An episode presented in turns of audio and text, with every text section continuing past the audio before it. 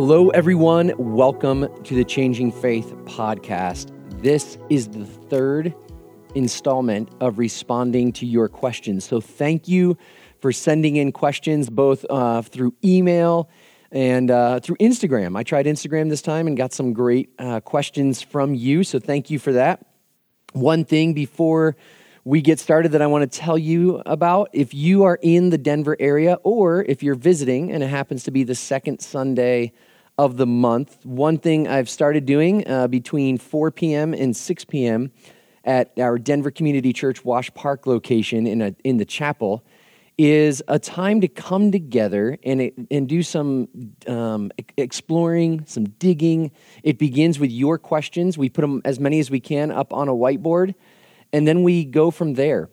And uh, one of the things I loved about this last time is it, it, as much conversation happened between people as it did between me and those who were there. That there was just a ton of discussion and digging and learning together and insights that came from those who were present that were just brilliant. So I would love to invite you to that second Sunday of every month uh, between 4 p.m. and 6 p.m., which means our next one is May 12.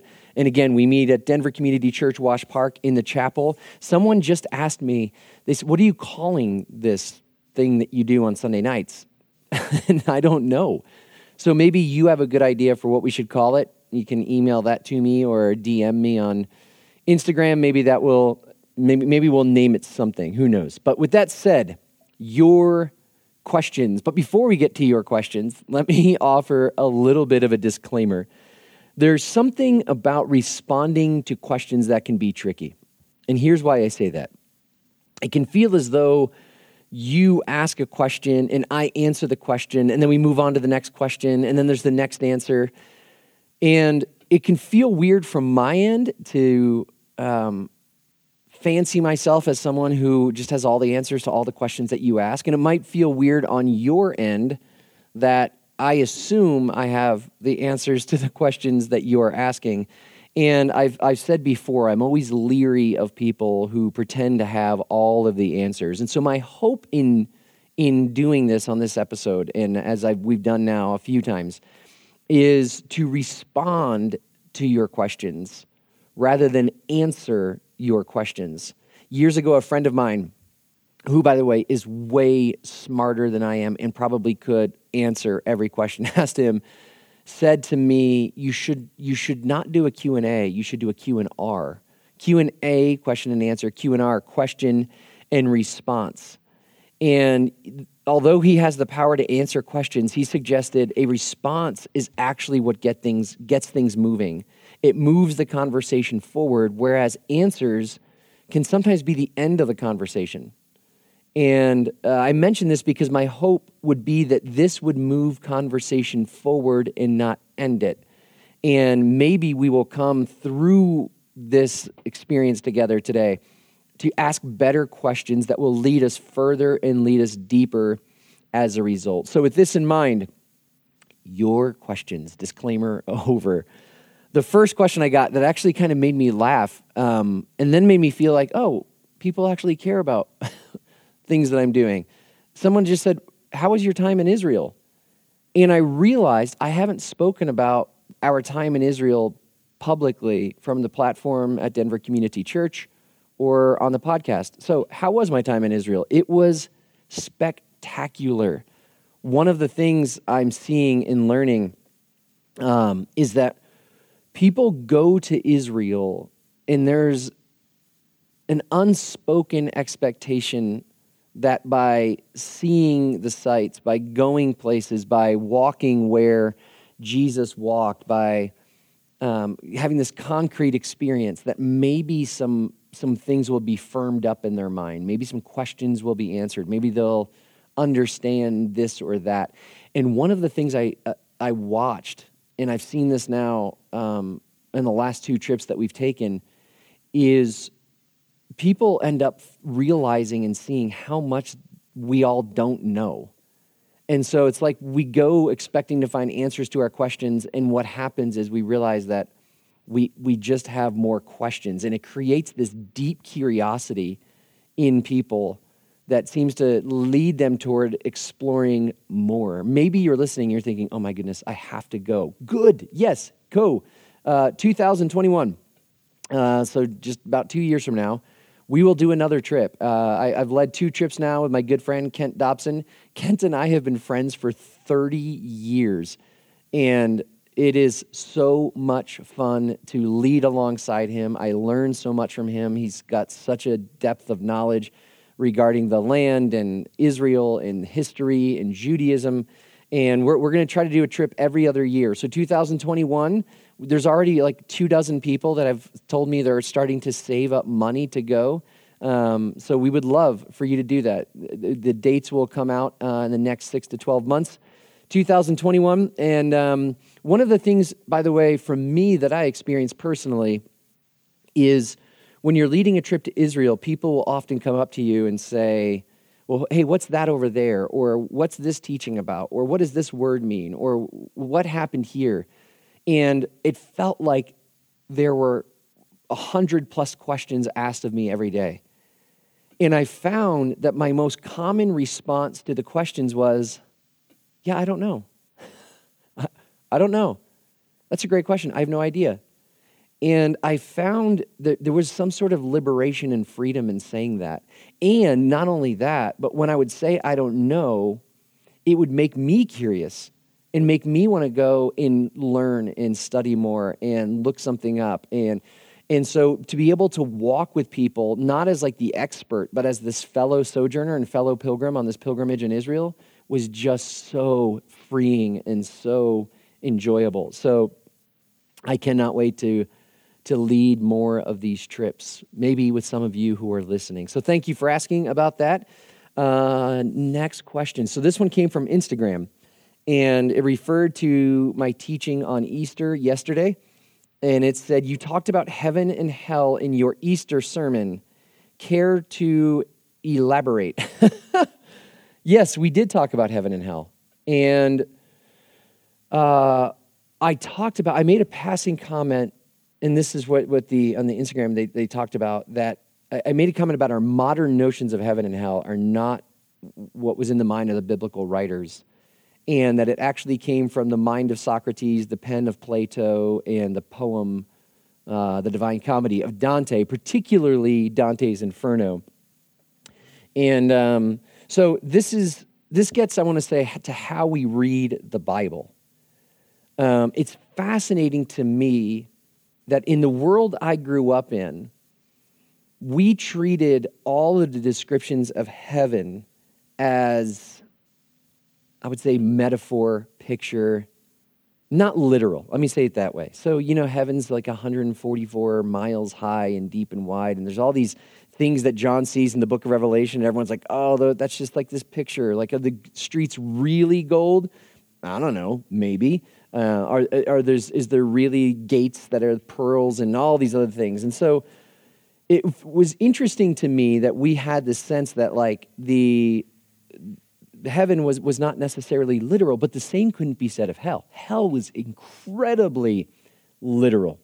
And so when people would talk about hell, uh, there was this sense that like it's dark but there's fire so it must be this different kind of fire that doesn't give off light but still gives off intense heat and it has to give off intense heat because it's going to be burning people alive there's going to be the words were eternal conscience conscious torment for these individuals and so they're going to experience this pain and there's going to be screaming and weeping and gnashing of teeth because, after all, this is what Jesus says. And then it's an abyss. So you're probably going to be falling eternally and have this like sense where you're you have no idea where you are in space and it's just going to be this like torment and it was very very very literal and what happens when i say it gets to how we read the bible when we hear jesus talk of, use the word hell he's actually talking about gehenna which is a valley to the south side of jerusalem which was a garbage dump and where they would throw crucified bodies, and there was kind of this perpetual fire that was burning there. So he's giving an image, but he's using a metaphor for basically this, this life in this world that's resistant to the life and the love and the light of that, that you find in the divine, that you find with God. And, and so we hear Jesus say hell, and immediately we import all of our understanding of hell into his words. We, we read the book of Revelation and we import hell into everything that John is saying. And so, what I talked about yesterday was that in the mind of the biblical writers, our modern notions of heaven and hell, that, that was not, that wasn't even in the, the consciousness of a first century Jewish person. And it's, it's helpful to realize how much we do this, how much we apply our understanding and meaning and just assume this is exactly what the biblical writers are talking about. And so, like in Luke chapter 16, for example, there's the rich man and Lazarus, the parable that Jesus tells. The rich man, or the, the, the um, Lazarus dies and is carried to Abraham's bosom.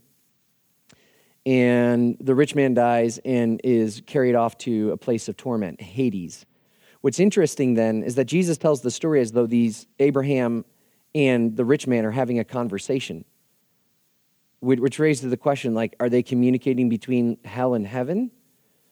Well, if you understand the first century context, no, they're all in the same place, the realm of the dead, and they're having this conversation. And what had happened is, in the Old Testament, you'll find no reference to eternal blessing that we would call heaven and eternal punishment that we would call hell.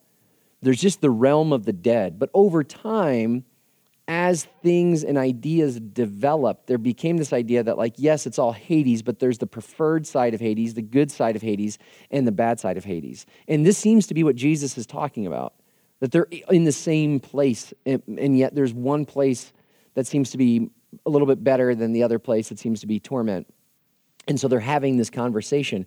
But when we import our ideas into the Bible, we, we can actually find ourselves moving away more and more and more from what was in the mind of the biblical writers. And so I want to w- let me give a suggestion about um, how we read the Bible. I think something that can be helpful is first just to be honest about the lenses that we come to the Bible with. What do we import into the Bible?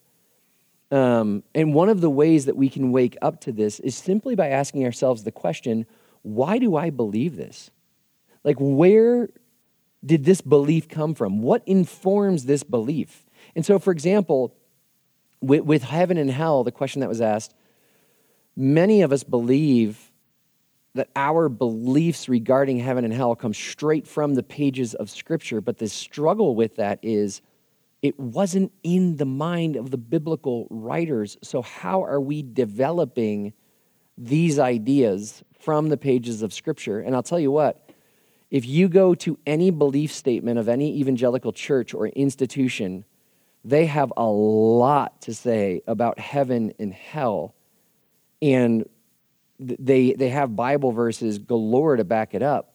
But again, the question is, where did we get these ideas from? Because They're not in the minds of the biblical writers. And just asking that question allows us to be a little bit more honest with regard to what we believe and how we believe and how we hold our beliefs. And what I'm learning uh, in my own journey is the more that I get curious about where do these beliefs come from and how did they generate and how, how do we hold them and where did we pull them from? Um, the more I find myself digging more deeply into church history, into the Bible, into history itself, civilizations, literature, and it's it's helping me so much understand uh, who I am, what our world is like, what our world's about, the heart of God, all these things. And so, let me just encourage you with that. Maybe beginning to dig in, because I think if we do this, we can better understand our world, our faith, ourselves and it will continue to evolve and be reshaped and be healthier. Um, and so that that's hopefully that's helpful with regard to an understanding about the afterlife, heaven, hell, Hades, Sheol, the realm of the dead, all of those fun things to read about. Uh, someone sent in a question that said, "What led you to change your mind in the LGBTQ conversation?"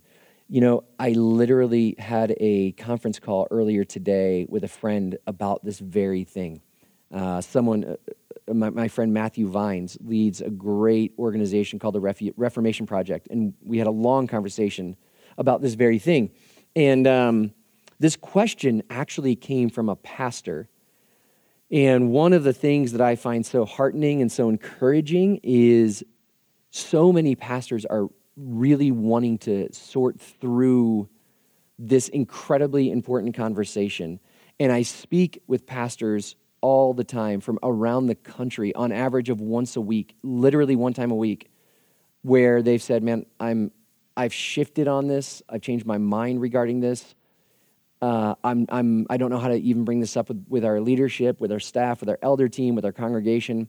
But it's worth noting there are far more people on the platform every weekend who are learning to embrace the LGBTQ community, who have long embraced um, those who are non affirming. Um, and, and they're, they're trying to work through it. And so, in some ways, it's heartening, in some ways, it's discouraging. It's like, man, you just got to go for this. Uh, and then in other ways, you realize what does it look like to, to lead people through a process that, that, the, that we've gone through, that I've gone through. And so often, if you just demand that someone get to where you are, like right now, you deny them whatever process you've gone through. And so for me, when it comes to these conversations with pastors, I'm always thinking about what led me to change my mind.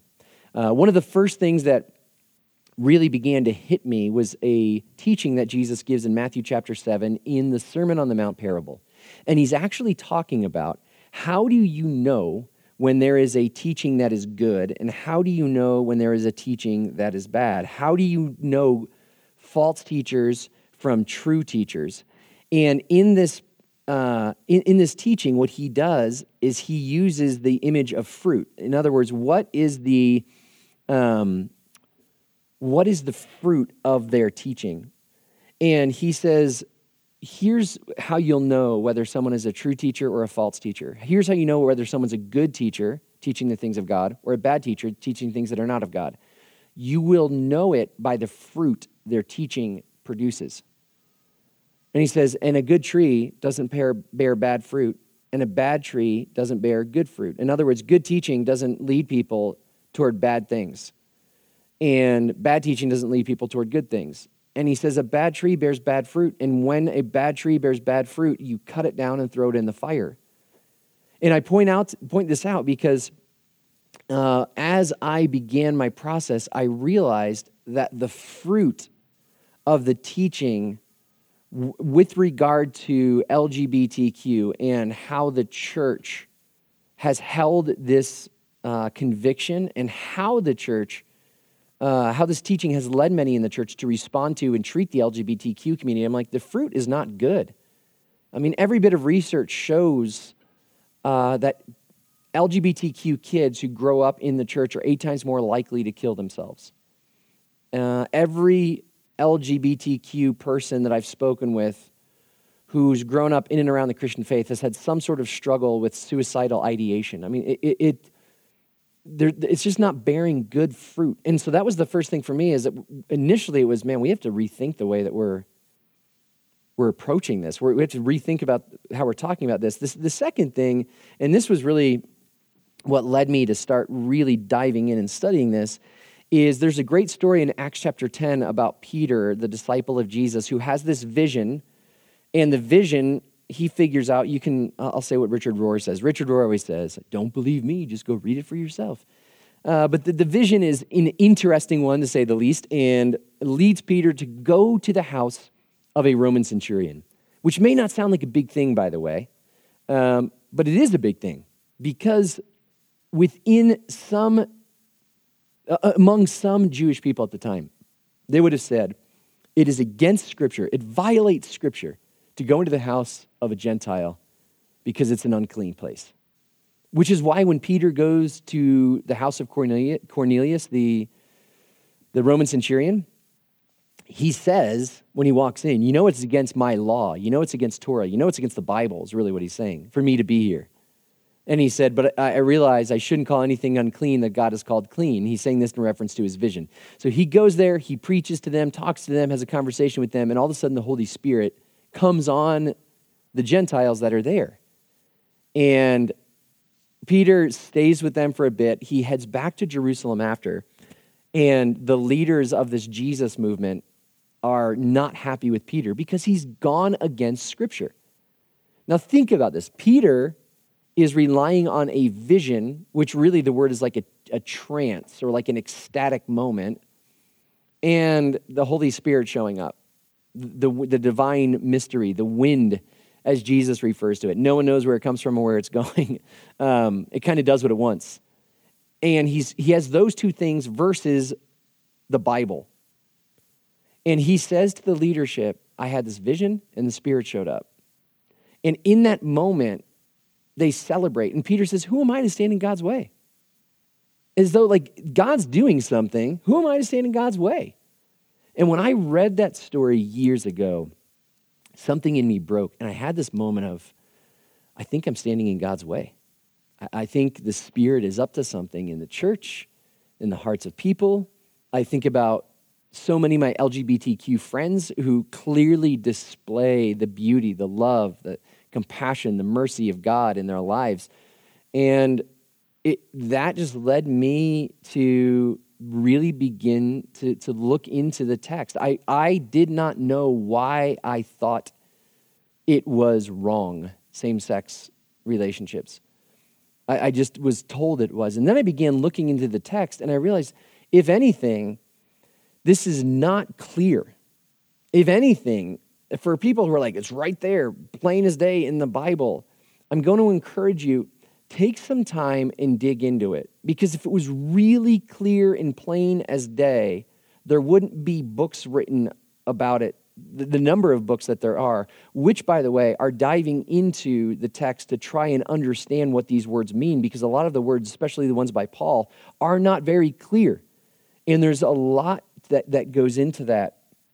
Uh, especially a lot of background that we often don't offer to these verses that we would offer to other verses that Paul writes. And so, as I began to dig in and saw that there was a tremendous lack of clarity, that it seems as though Paul is speaking about something other than what we see in our world today consensual, loving relationships, it, it began to make me say, man, this is, this is unbelievably unclear. Uh, and then the other piece, too, is we need to remember this is not a theological conversation, this is a human conversation. And it's not about ideas, it's about relationships, it's about flesh and blood, it's about love. And so, one of the things I did is I began to sit and to listen and learn and be curious. And as I heard the experiences, the study, the, the stories, the background, of real life human beings, it, it ultimately served to change the way that I uh, approach this conversation. And uh, so that would be, I would say, a very quick snapshot of my process that unfolded in my life over a number of years. Uh, okay, let's see here. Oh, okay, there's two questions, by the way, I put together, and maybe I shouldn't have put them together, but I did. So, one is how do I talk to people about issues in our world today when I know that we disagree. And the other one says, How do you suggest we move forward from cynicism and deconstruction to joy and building? And I'm not sure they're connected, but I want them to be connected. So I'm going to pretend like they are. Um, first, when I read this question about, especially the disagreement, the first thing I thought of was like, um, you must be going home to hang out with your family. Because so many of us when it comes to being with our family and we know there's disagreements that might rise up, you just feel like your temperature begins just to rise thinking about it. Your blood pressure gets a little bit higher and the tension comes in. Um, and I think when we feel that way, that's some of the cynicism coming in. It's the assumption of, I know what you think and I know how you operate, and I'm just I'm not going to believe the best. I, I think this whole thing's going to just to, to fall apart. It's going to it's not going to be a good time. It's not going to be fun. That's some of the cynicism that's there. And, then there's also the side, and this is the deconstruction of when someone believes something different than you, and you're going in kind of ready for this whatever, like this disagreement. There's this sense of like you begin almost planning what the conversation is going to be like and how you're going to dismantle whatever argument they pit up against you. And so there is cynicism, there is deconstruction, there is like a, we're getting ready for a collision. And uh, let me say this I, I think if we're preparing for that, before we go home, before we get into a conversation with somebody else, we're already in trouble. Because ultimately, what's happening is our hope is to be heard by the other individual. Our hope, maybe, is to convince the other individual or the person that we're going to have a conversation with why they are wrong, is to persuade them, it's to, it's to get them to see our side of things. It, it, it's at the worst, it's an attempt to be right and to prove them wrong. I had lunch uh, several months ago with, with a person who was telling me about one of their friends that they're deeply concerned about and came to meet with me to kind of load up on ammunition that they could use against their friend so that they could wake their friend up to why their friend is wrong. And so this person's just gushing. And by the way, this person had a really good heart. Like they were genuinely concerned about their friend and really, really wanted to, to wake them up to, to some of the decisions they were making. But what came across was this whole idea of you are wrong and I am right. And if you just sit down and listen to me for a little bit, you'll realize how wrong you are and how right I am, and then you'll change your mind and everything will be better. So as I'm listening to this person talk, I finally said, um, can you, what's your goal in all of this? And this person said of their friend, Well, I want them to change their mind. I want them to see it my way.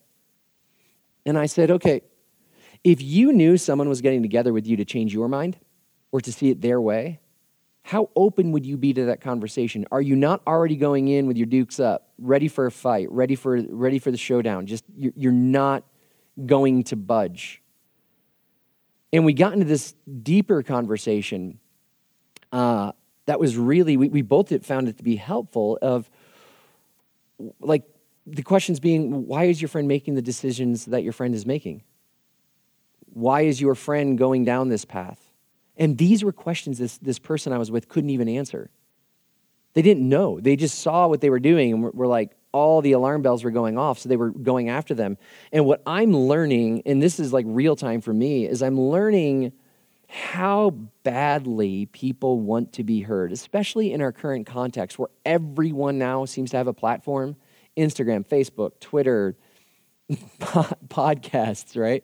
Um, People want to be heard, and it's so freaking noisy in our world that I think more and more people are like, no one's listening to me. And the gift it is just to listen to somebody else. So, like when you go home to your family, especially if you don't live near your family anymore, and maybe your faith has evolved into a space that your family's faith isn't. So you go home and there's this immediate tension. And for so many of us, it feels like, well, my family just isn't interested in, in listening to me, talking to me. They don't see me. I've discovered these things that have really helped me and moved me along in my faith. And yet it seems like they don't care. And yet that can be hurtful, absolutely. And by the way, if it is, that's a whole other level of work that we need to do uh, because it's hard to be in a place where people seem indifferent to, to you. It's hurtful, it can feel like rejection. Um, but, but I think if we do that work, we can learn to, to ask the question not how do I talk to people, but how do I listen to people regarding issues when we disagree? Uh, the second question how, how do I discover joy? How do I build something? How do I construct something? And, and maybe that building and constructing is a relationship. Now, it's really hard to have a relationship where you're always the one listening and the other person's not interested in you. I totally get that. But I think if we begin to start saying, how do we listen to others, what we will find is that the person you're listening to, oftentimes they will begin to feel as though they are embraced, they are loved, they are graced. And what begins to happen is we can understand why people are doing what they're doing and why people are saying what they're saying. One of my first therapists said to me, Every behavior has a very good reason for existing. And he said, Now, it may not be a good reason to you, and you may not agree with the behavior, but in the mind of the person and in the heart of the person, conscious and unconscious, there's a really good reason for them doing what they're doing. And if you seek to understand that, you will understand them and their behaviors and why they work the way they do more. And they will begin to say, wow, this person actually cares about me.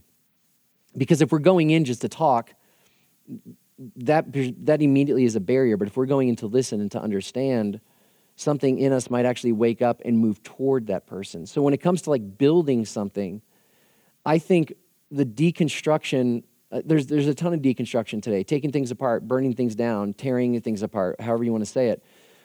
I think the next phase toward building something is actually learning, is taking a big step back and realizing, man, we don't have this figured out. Uh, we don't we don't have some of the biggest, most important conversations in our world figured out.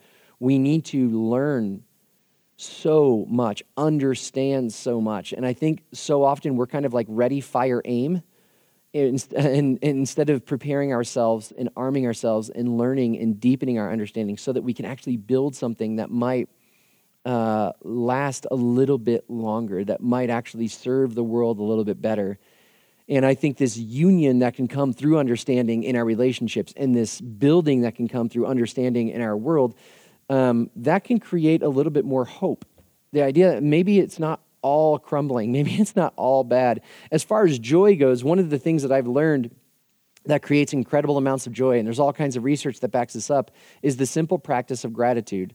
I talked about this on a past episode that if you, if you just spend, I don't know, five, ten minutes every day just pausing and practicing gratitude, offering gratitude, thanks, thanksgiving, however you want to say it, to, to God for all that we have and that we have been given, um, you will find over the course of a month that, that your perspective on the world is literally changing. And so that would be my encouragement is how do we begin to listen? How do we begin to seek to understand? How do we get really curious about ourselves and our world? How is it that if we feel the sting of rejection when people are not interested in what we think and believe, that we begin to pursue working on our own hearts and souls before we just assume that everyone else are the ones who are messed up and they're the ones who need the help and everything else. And then how do we practice gratitude? And I think if we can do that, we'll find a lot of joy in our world, in ourselves, um, and really even in relationship with others. So the, uh, the the next question I got, and by the way, this one is going to take a while, so this is going to be the last question. Is um, a few weeks ago, actually, it was more than a few weeks ago, it was before Easter even began, or uh, Lent even began. We talked a little bit about atonement. And so this is someone, I, I assume, from Denver Community Church, or maybe they heard the podcast, uh, the Denver Community Church podcast. But it said you talked a while ago about atonement. Thoughts? Question mark. um, which I assume they want more thoughts. So let me, let me say this atonement is it's a word that's often used and people think we they know what it means uh, nt wright points out actually we don't know exactly what it means and he's not trying to be smart or cute or anything else he's just like we don't know what it, it means because even the meaning both in the hebrew and the greek don't necessarily agree and there's multiple ways the word is used and so some say the word atonement means to clean off or to wipe off or to cleanse. Some say it means to cover. Some say it means to conceal. Some say it means to reconcile or restore. Uh, so there's a lot of different ideas around the word atonement. And the word atonement and the theology, if you will, of atonement usually um, orbits around the cross. And what did Jesus do on the cross? What was like, why did he have to die? What was his death all about? And one of the things I think is fascinating is this none of the early creeds of the church are explicit as to why Jesus died. Now, the early creeds of the church say he did die and he was buried and he did raise again, but they don't say why he had to die, like what, what it changed in the world. It just says he was, you know, uh, sentenced under Pontius Pilate to death and crucified, buried, rose again on the third day. So I find that fascinating. It was almost as though like the, the creeds of the church were here are the really substantive, important things that we have to that we have to hold and confess and, and um, recite together.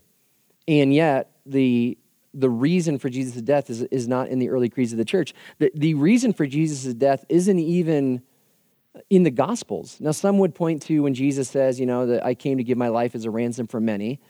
And yes, he does say that, but there's so many questions around a, a ransom. A ransom to who? who? Who's getting paid off? Some would early on said, oh, you know who's getting paid off is Satan, but it's really this like swindle. Others said like it's, you know, it's the ransom for death or for sin. Or for...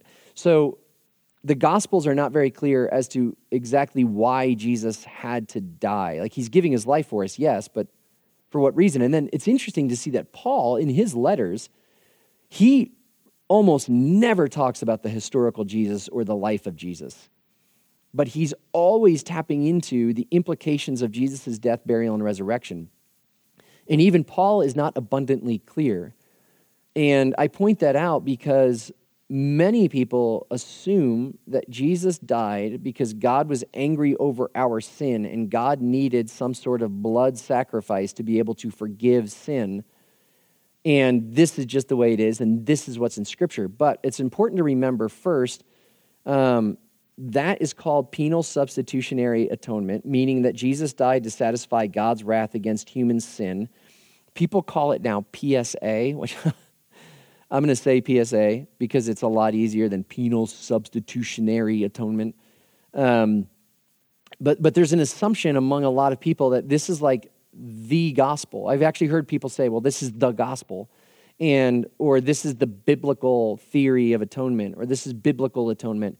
And it's important to remember that at one time, PSA was a new way of thinking about the cross. PSA was a new theology, meaning it didn't exist at one time. And it actually didn't exist for over a thousand years. And so to say that this is the gospel, well, so it took us like a thousand years to discover the gospel.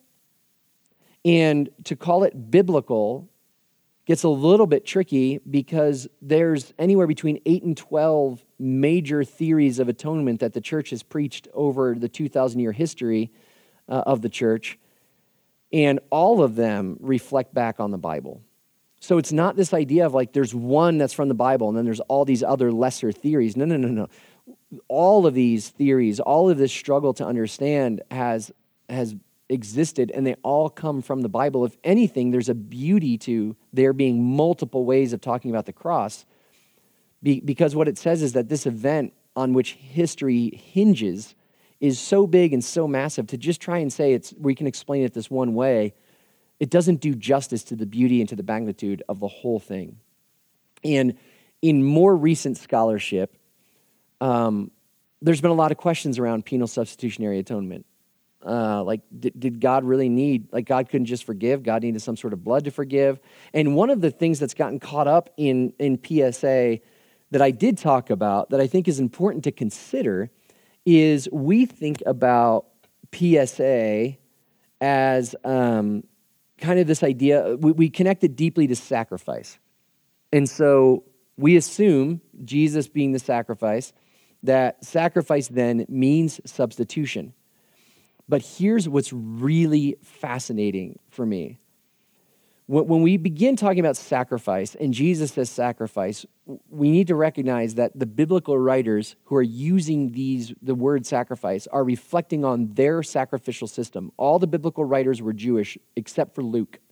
The rest of them were all Jewish. And Luke would have had a deep understanding of the Jewish sacrificial system as well.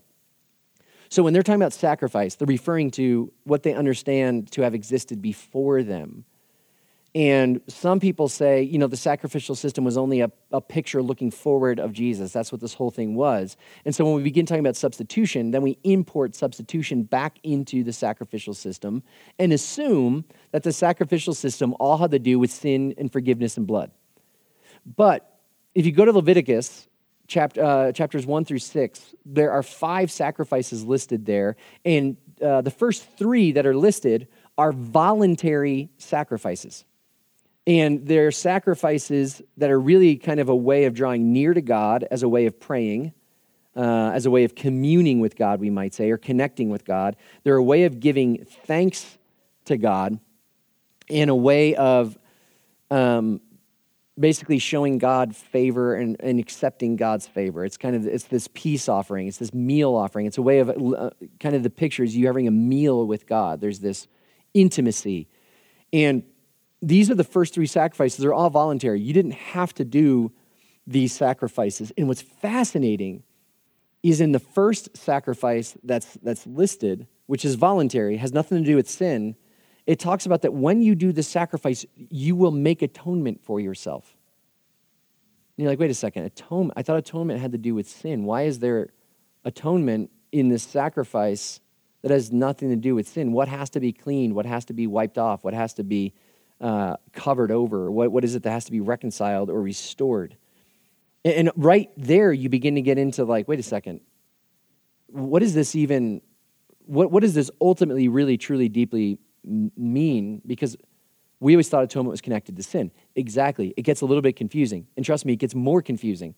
There are two offerings for sin there's the sin offering and the guilt offering.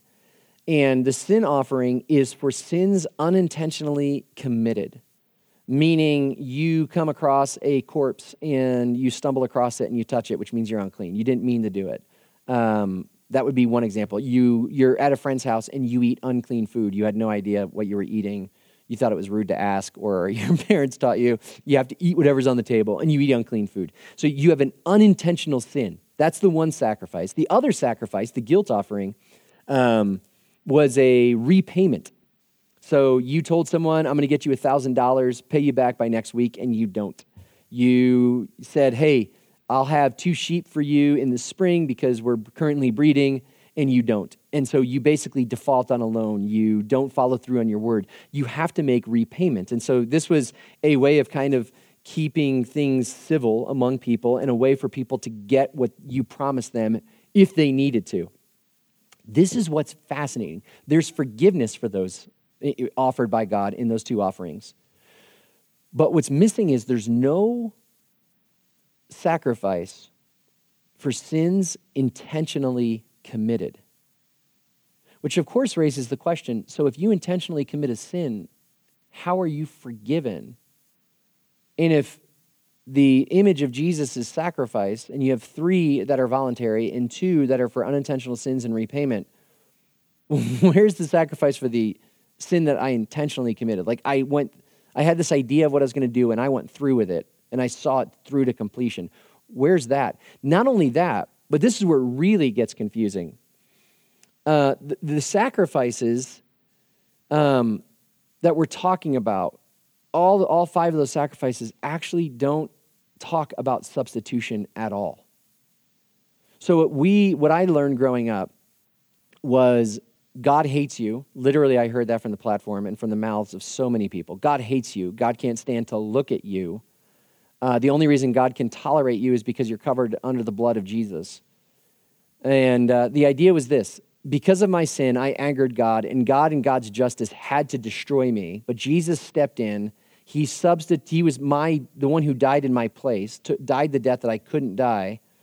And now that I accept that, I'm covered in his blood and God can stand to look at me. So God's disposition doesn't really change. He still hates sinners and hates sin and is repulsed by me. But somehow now I'm under the blood, so I'm good to go. Um, but God's still angry. And so it, it kind of creates this weird standoff, this cautious standoff with an angry deity. Um, but Jesus was the substitute. But what's fascinating is this if you were able to go back to Israel in the time of the temple and you uh, met a God fearing Jewish person who had just come from sacrificing in the temple, and you had said to them, So let me get this straight. You committed a sin, God is angry, and you brought a goat up to the temple and you sacrificed the goat as an altar because that goat died in your place, died the death that you couldn't. And because of the goat's blood, you are now forgiven. They would say, what? What are you, what are you talking about? This is why modern Jewish scholars are continually pointing out that the sacrificial system in Judaism had nothing to do with substitution. There was no transferal of guilt. There was no nothing identifying uh, the goat with the worshiper. And when, the, when you would lay the hand on the goat's head, as, as is commanded in Leviticus, it was a way of setting the goat apart. It was a way of making the goat sacred, which is what sacrifice means in the first place. And that's really important for us to digest because all of a sudden now you're like, oh, wait, there was no substitution? No, it was atonement. And what's even more fascinating is this the, sacri- or the, the sin offerings with, with the blood that cleanses or make atonement the blood's not sprinkled on the worshiper, the blood is sprinkled on the altar and on different furnishings in the temple. So now you're like, well, wait. So the blood that makes me clean isn't the blood that is sprinkled on me, it's blood that's sprinkled on other things. Yes. So how does this work? and then, um, like, what do we do with the intentional sin? How do you get that? I mean, there's all sorts of questions that begin to come up because this is what happens when you go into the text. And one of the fascinating things is, is in Leviticus 1 through 6, there's a lot of things that aren't explained. And people for years have said, why are there no explanations as to exactly what these sacrifices mean, why they're supposed to do them, when they're supposed to do them, what's the occasion, and all these other things. And scholars have pointed out, well, one of the fascinating things is this the Leviticus was written down in a time where people were very familiar with sacrifice. And so to tell them why they're doing this would have been nonsense. You wouldn't have needed to do it because they all understood why they were doing this. Because this was the language of the, of the culture and this was the, the practice of religion, what were these sacrifices. And so God, in his graciousness, gives Israel these sacrifices and says, I'm going to tweak these for you, and I'm going to tell you what my disposition is toward you, which is that you can draw near to me. You can know that there is forgiveness. You can know that this is a pleasing aroma to me. You can know where you stand with me. It is almost as though God gives Israel the sacrificial system, not because God needs the sacrifices, but because the people did.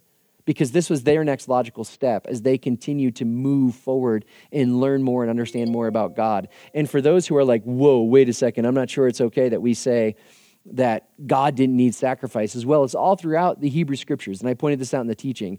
God wasn't interested in sacrifices, He wanted mercy, not sacrifice. He wanted a broken and contrite heart, not sacrifice. And it's almost as though God's saying, I want all of you. And if sacrifices are another step in your journey toward me, then I'll give you the sacrifices for right now. The psalmists talk about this idea God doesn't want sacrifice. Hebrews talks about, we all know that the blood of bulls and goats does nothing uh, to, to forgive sin. You're like, wait, what? Couldn't we have learned about this thousands of years ago? It would have saved a lot of lives, you know, as far as animals go.